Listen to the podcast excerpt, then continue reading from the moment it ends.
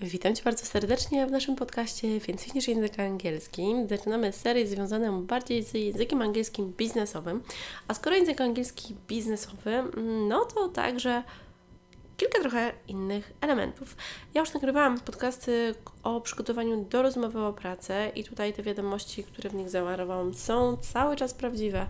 Sprawdzę sobie jeszcze tylko dokładnie, który to jest numer podcastu, ponieważ przyznam, że e, trochę tych podcastów było i przygotowanie do rozmowy, e, gdy masz mało czasu, to jest odcinek sto szósty, a przygotowanie do rozmowy o pracy po angielsku to jest odcinek trzeci, czyli to musiał być jakoś dwa tysiące siedemnasty rok. Coś około, może szesnasty, chyba siedemnasty. Także zachęcam. Trzeci odcinek, jak przygotować się do rozmowy o pracy po angielsku i sto szósty odcinek, przygotowanie do rozmowy, gdy masz mało czasu. I podaję tutaj kilka różnych przykładów.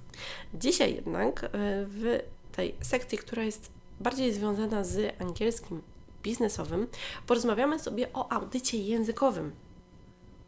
No i tak, co ja w ogóle rozumiem poprzez audyt językowy? Co tam jest? Jak go można zrobić? Po co go zrobić? To jest kilka takich pytań, o których chciałabym Ci dzisiaj opowiedzieć. I będę opowiadała na podstawie swojego doświadczenia, ponieważ każdy może myśleć sobie, kto prowadzi takie audyty językowe, w nieco trochę inny sposób.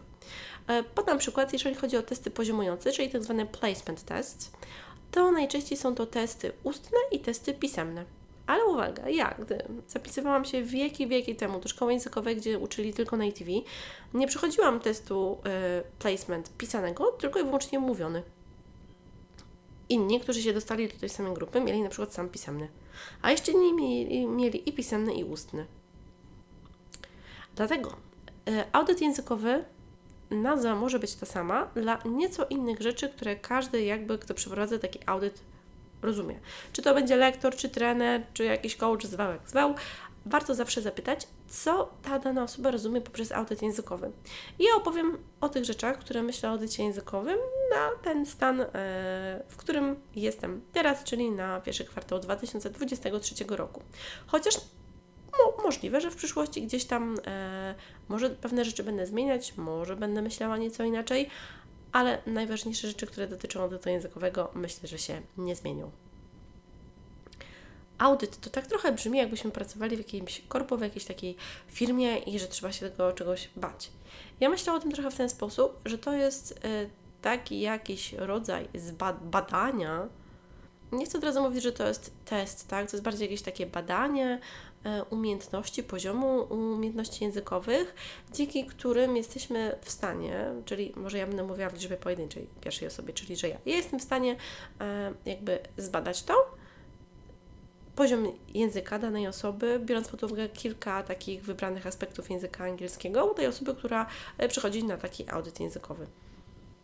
To jest taka analiza, która jest bardziej szczegółowa, w której zawiera się nieco więcej różnych rzeczy i mierzymy tutaj, mierzę, a tutaj poziom języka angielskiego pisanego, języka angielskiego mówionego i różnych takich części, takich jak na przykład słownictwo, jak na przykład zasoby gramatyczne, jak jakość wypowiedzi, płynność wypowiedzi, sposób rozmowy, prowadzenie rozmowy, jaki jest rodzaj interakcji, czy jest jakaś dobra komunikacja, jakie są wypowiedzi, czy one są logiczne, czy one są na temat, czy są zwięzłe, jaka jest wymowa, czy są jakieś duże usterki, czy też nie, jaka jest jasność przekazu u tej osoby audytowanej.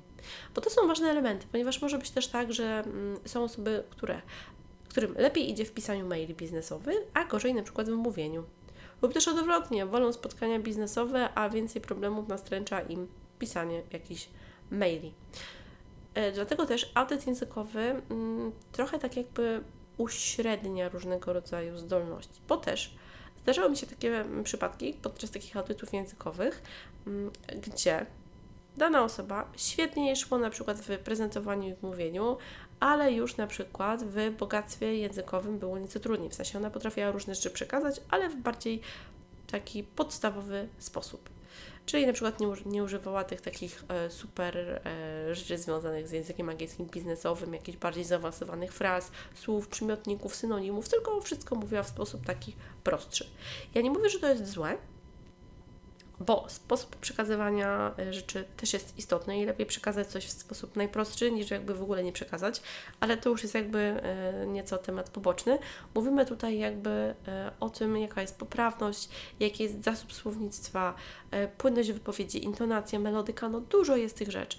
A jeśli chodzi o język, o język angielski biznesowy, to też są tam takie różne rzeczy, które można posprawdzać, takie jak znajomość różnych fraz z danej sekcji języka angielskiego, bo nieco inne frazy są na przykład do przygotowania do rozmowy o pracy biznesowej, inne frazy są do prezentowania, inne frazy są do small talku biznesowego.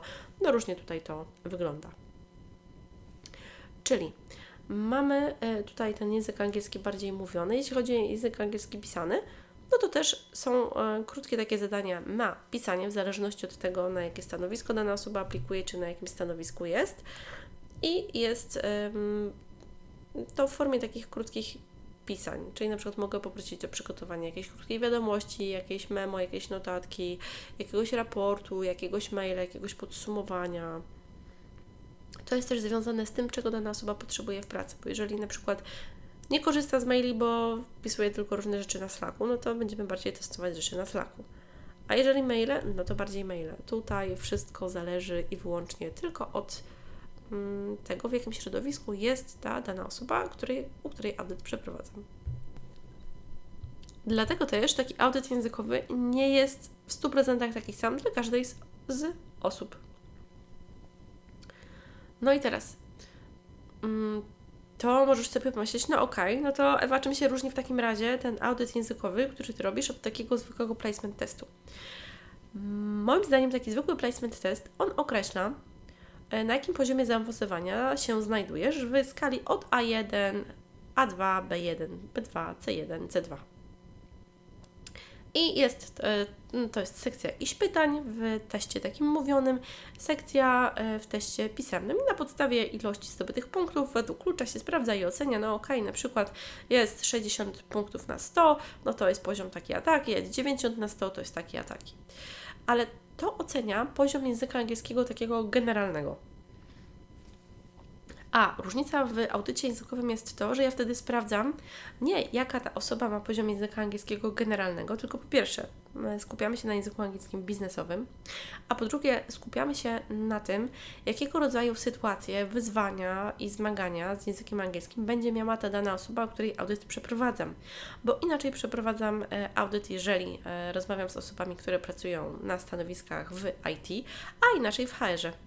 No bo to jest zupełnie inny tryb pracy, innego rodzaju słownictwo, frazy yy, i generalnie no, duże są różnice. To jest tak, jakbyśmy chcieli przyjść do warzywniaka i kupić bluzkę. No nie jest to możliwe, więc trudno jest robić taki jeden e, audyt językowy generalny, bo według mnie to jest właśnie test, e, test typu placement test. Tutaj w tym audycie językowym sprawdzam także płynność komunikacji po angielsku, stopień reagowania językowego, czas na reagowanie językowe i to też są istotne elementy. Ale potem co się z tym dzieje? Potem ja to wszystko sobie przetwarzam. Oczywiście, może jeszcze na początek. Przed tym, jak dana osoba zgłosi się na taki audyt, no to ja też muszę wiedzieć o tej osobie więcej, jakie ona ma potrzeby, jakie ma zmagania, co jest dla niej ważne i wtedy przygotowuję dany audyt językowy. Jest pewnego rodzaju pula takich pytań z języka angielskiego biznesowego, bardziej ogólnego, które można zastosować do każdej dziedziny języka angielskiego biznesowego, ale potem do każdej osoby dopasowuję dane treści pod to, czym ta osoba się zajmuje. Tak, inaczej w I T, inaczej w H R ze, tak jak mówię. I to jest to, czyli ankieta jakby taka wstępna, czy takie krótkie spotkanie wstępne, potem już e, audyt językowy w formie e, pisemnej, e, w formie mówionej, potem kolejny etap to jest to, że ja przetwarzam te wszystkie e, informacje, potrzebuję trochę czasu, żeby przygotować najważniejsze takie elementy w formie takiego jakby jakbyśmy to powiedzieli, krótkiego raportu, czyli to, co jest dobrą stroną, co jest taką stroną średnią, co jest stroną, na której lub co jest tym czymś, na którym warto popracować. Ja nie mówię, że to jest o źle czy tragicznie, tylko że zawsze warto popracować, dlaczego i w jaki sposób można pracować i też daję rekomendacje do tego, co można zrobić, żeby dana osoba była jeszcze lepsza w swoim języku angielskim biznesowym, w zależności od branży, w której się znajduje. To jest taki e, krótki audyt. Mm, a czemu się w ogóle mm, takie coś przeprowadza lub czemu ja takie rzeczy e, robię? Gdy na przykład, jeżeli jesteś osobą, która chce zmienić pracę, jeżeli chcesz sprawdzić kompetencje swoje lub kompetencje swoich pracowników, językowe oczywiście, jeżeli e, Twoja firma przygotowuje się do jakiejś rekrutacji wewnętrznej, e, jeżeli mm, chce się ustalić poziomy zaawansowania języka angielskiego przed jakimś szkoleniem biznesowym, czy przed jakimś wyjazdem, czy przed jakimś kursem językowym, to wtedy też audyt językowy uczestników potencjalnych takiego kursu jest bardzo dobra opcja. Jest to bardzo dobra opcja. Taki audyt językowy w kwestii technicznej to tak się waha, żeby nie było ani za długo, ani za krótko. trzydzieści minut to jest dla mnie za mało. Powiedzmy, tak uśredniając od około pięćdziesiąt do sześćdziesięciu minut i tam jest oczywiście kilka części, tak? Mamy mówienie e, trochę w stylu bardziej monologu, trochę w stylu bardziej dialogu, e, zadanie na pisanie, zadanie na e, różne zadania na mówienie. Co jest ważne też, zadanie na pisanie jest e, ważne, żeby zrobić na takim audycie, bo ja wtedy też wiem, jak ta osoba pisze, bo inaczej się przygotowuje do takiego zadania w, audyt, w audycie, jeżeli na przykład ktoś ma godzinę, żeby napisać jakieś mail, notatkę czy cokolwiek, a inaczej jak ma na przykład trzy minuty, cztery, pięć czy ileś tam, tak? To już się um, wtedy wyznacza to wszystko um, indywidualnie. No i teraz... Um, Takie rzeczy ocenia się trochę może tak, jak są jakieś różne egzaminy, tak, bo jest bogactwo językowe, składnia, ilość błędów, zgodność z tematem. Tu jeżeli chodzi o zadania związane z pisaniem, jednak oczywiście no, nie jesteśmy w szkole, więc to nie będzie żadna matura, ani egzamin ósmoklasisty, ani jakiś inny taki test, ale feedback zawsze daje. To są takie elementy, które są istotne. I w takim audycie językowym on jest przeprowadzany w formie online, ponieważ ja zajmuję się uczeniem języka angielskiego online i co jest istotne, taki raport może trafić do osoby bezpośrednio, która ten audyt miała przedstawiony, może trafić do innej osoby, która jest wyżej na przykład nad tą osobą, która była w takim audycie.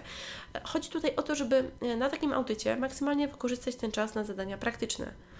Czyli od razu mówienie, mówienie, interakcja, akcje, reakcje językowe, krótkie zadania na pisanie, jakieś krótkie wrzutki, no po prostu, żebym mogła tą daną osobę sprawdzić, jak ona sobie radzi w różnych sytuacjach, w zależności od swojego kontekstu. No i krótkie podsumowanie w formie raportu też jest ważne, żeby wszystkie elementy mieć w jednym miejscu i żeby można było sobie do tego wracać. Także jeżeli ten temat Cię zainteresował lub jeżeli myślisz o audycie dla siebie lub dla swoich pracowników, to skontaktuj się ze mną na ewa ostarek kropka pe el.